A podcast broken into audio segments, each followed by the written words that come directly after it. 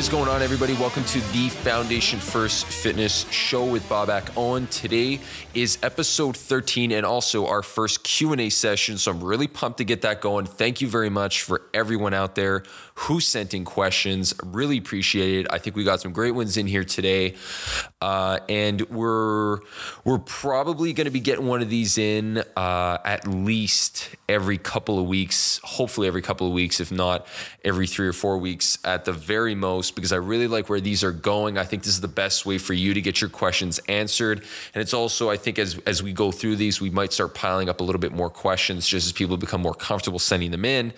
Um, but enough of that. I wanted to also mention one last piece uh, before we get started here today that I will be going into two uh, podcasts a week now. We're going to be going into, I started it last week. It seemed to go well. This is the second one of this week. Um, and I really think this is going well. So we're going to continue this trend and see how long we can take it. Uh, hopefully, I don't miss any weeks there. Hopefully, we get this in for as long as possible. But let's get going with this.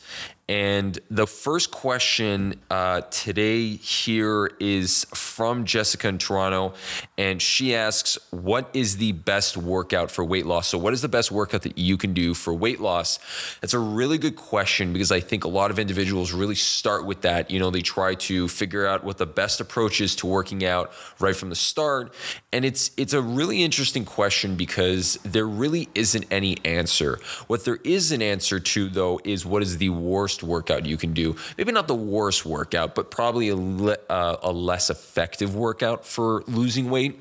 So, um, I think we need to first address losing weight itself and understand what the concept is and how to kind of approach it, kind of from a global perspective. Yes, there are going to be individual cases where things may not work out as as the way as well as we'd like, but there is kind of a, a nice blanket statement we can kind of apply over everything, and we won't be terribly wrong. We'll be pretty much in that ballpark uh, for the most part. Now, the the understanding for workouts that are going to help you with weight loss is really based on consistency. Uh, consistency is probably going to be your biggest contributor to your weight loss. So, what I mean by that is, uh, if you're only doing these workouts on a very occasional basis, you're not going to have the benefits that you're going to want to get out of them, right? We have to really understand that working out is kind of like a lifestyle change. It can't just be one on one offs to expect such dramatic results. You know, sometimes those dramatic results do occur even with very minimal exercise, but for the most part, it needs to be a substantial increase in physical activity. So it doesn't mean you have to be working out nine hours a day, but it means that if you're only going to work out one one hour a day means the next nine to 10 to 15 hours of your day, depending on how long you're going to be awake, you want to try to be as active as possible. So you want to walk around, you want to do a couple of things that are going to keep you active. And that's really where your the majority of results are going to come from. Now, in terms of the workout in the gym, you also want to make sure that when you are in the gym, you're being as effective as possible because that's where you're going to be getting the majority of your calories per minute spent doing physical activity, right? Like you're going to be burning more calories in the gym per minute than you would walking around at work or doing, you know, cleaning around the house. So there's really, you really got to want to, you really want to try to take advantage of that and really put yourself in the best position to do that, especially when you're trying to lose weight.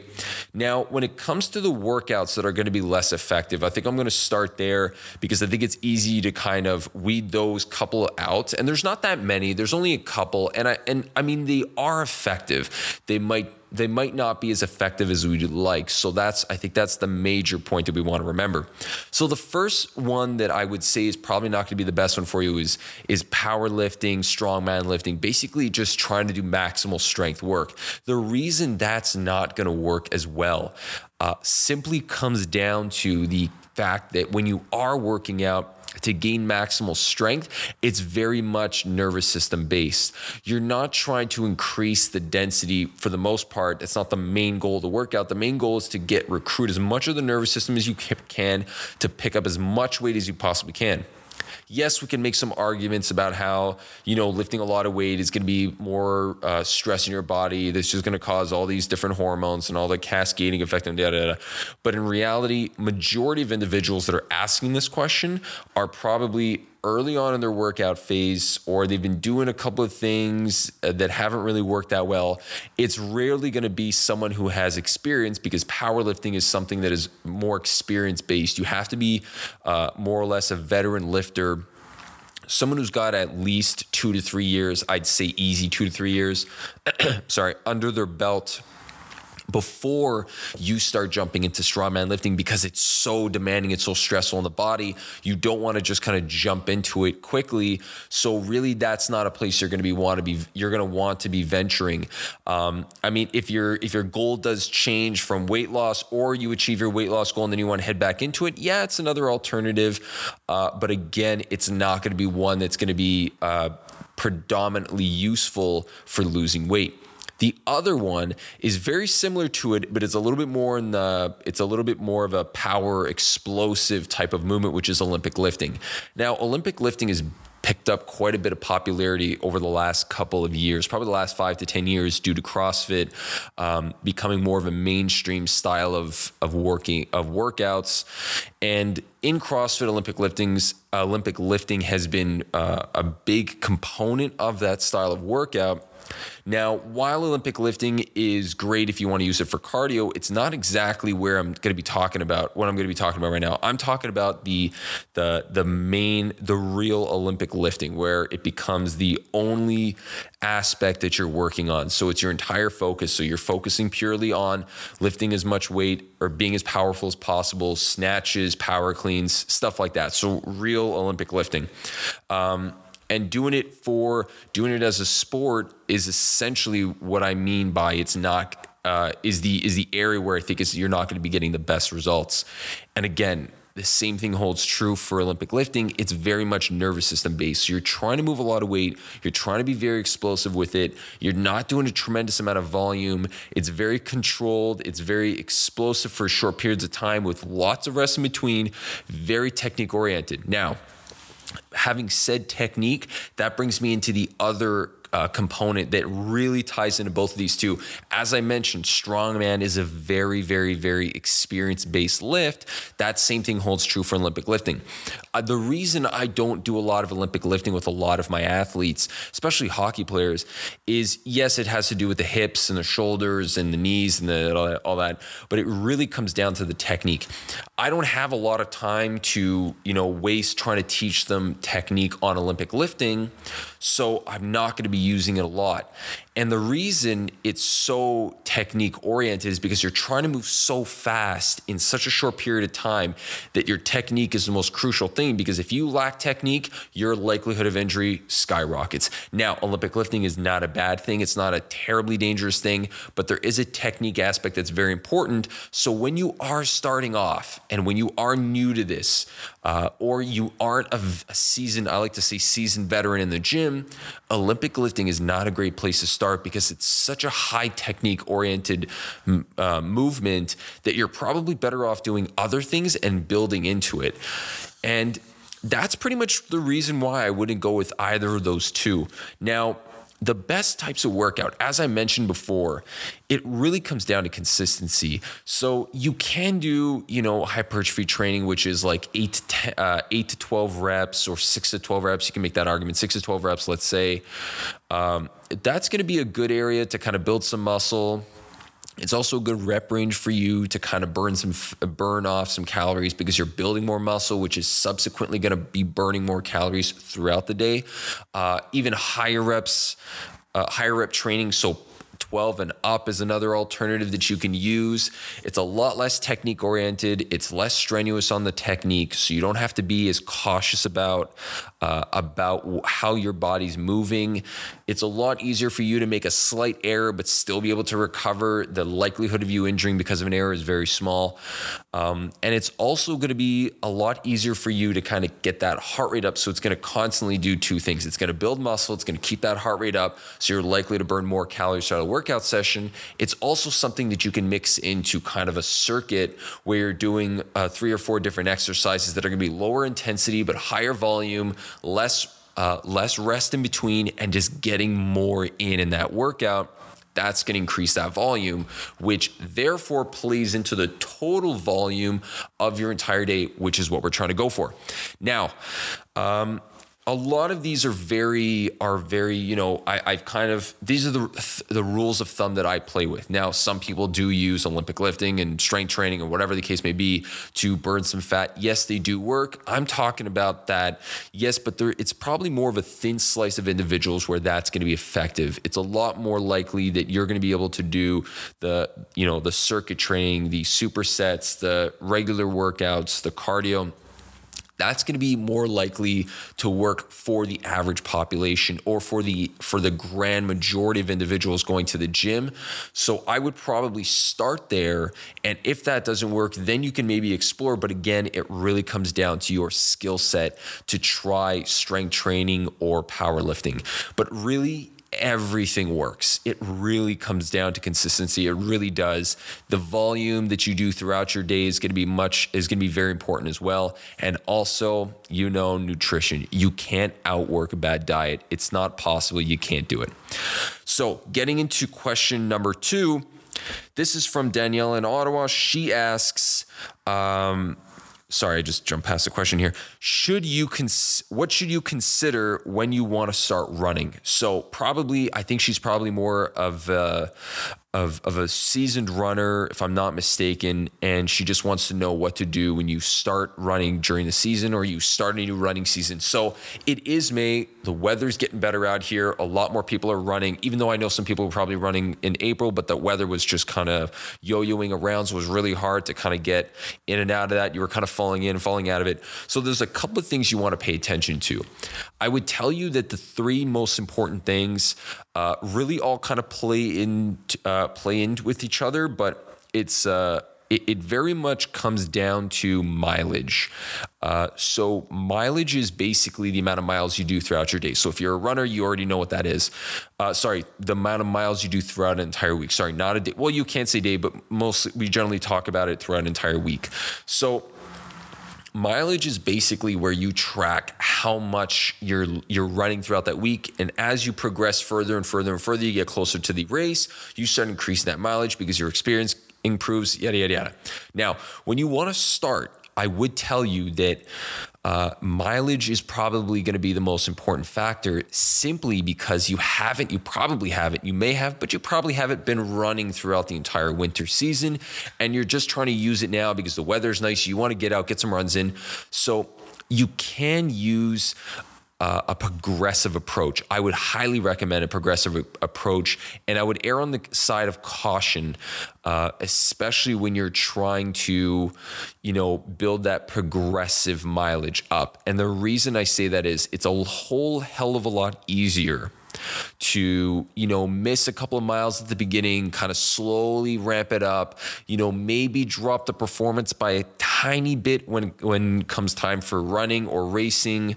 Um, but in reality, it's going to have a far less of an effect than trying to ramp things up too early or start way too high too early and end up being injured. That's what we want to avoid. The goal is to avoid injuries because we want to increase the amount of running we can do in that season. Now, if you're from Montreal, you're from Toronto, you're from Canada, chances are is that your running season is very small. Now, if you're from California, you know, the Bay Area, Florida, yes, or even Phoenix, your your running time is going to be or your running ability is going to be a lot longer. Your season's a lot longer. So it's easier for you to kind of jump into a higher mileage because you're you're probably going to be able to spread that running out, maybe take a week off. I don't really know how the weather is during the winter there. I'm pretty sure it's nowhere near ours, but you're going to be able to continue that running a lot longer.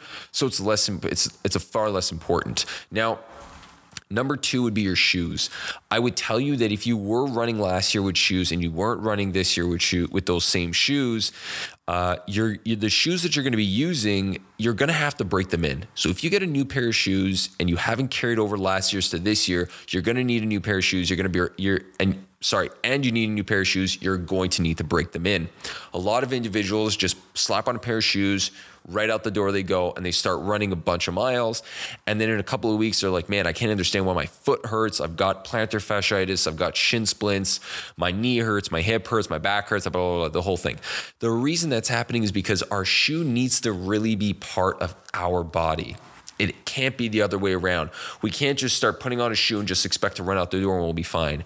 I would recommend probably putting the shoe on throughout your day, walking around a bit with it, trying to break it in, trying to get it used to your body and your mechanics, and then heading out for a little bit of a run. And again, progressive. You know, it yes, it may take it may take like, you know, 10 kilometers, 15 kilometers, 20 kilometers to break it in. But in that time frame, you, damage is done. You've probably already put yourself in a position to be injured, and now your body's moving differently. Your mechanics are off, and just that amount of mechanics and just that amount of mileage that you're going to be putting on at that short period of time, your body's not going to be tolerate, tolerating it anywhere near as well as if you were a little bit later on in the season and you were just trying to squeeze out a new pair of shoes and trying to, you know, get it out there and kind of cut corners a bit. Your body's going to be a lot more forgiving in that time. Now, if you're carrying your old shoes over, remember, you have not been running. So your mechanics in your body from, you know, I don't know, October, November time to now, let's say March, April, May, definitely not going to be the same. So you want to make sure that the shoes you had last year, you're not carrying them forward this year. Now, you may, if you want to cut corners and maybe try to save a bit, I would highly recommend that 100 to 150 dollars you're going to spend on a new pair of shoes, potentially even 200 if you really want to push that envelope, is not going to compare to the six seven hundred dollars you're going to have to spend to just get treatment done on on your shin splints, on your plantar fasciitis if you are using old shoes because your your entire mechanics, your body's mechanics have changed. You've either gained weight, lost weight, uh, you haven't been running, you've trained, you've you're adjusted. All these factors are all playing in together. So you want to make sure those things are holding true.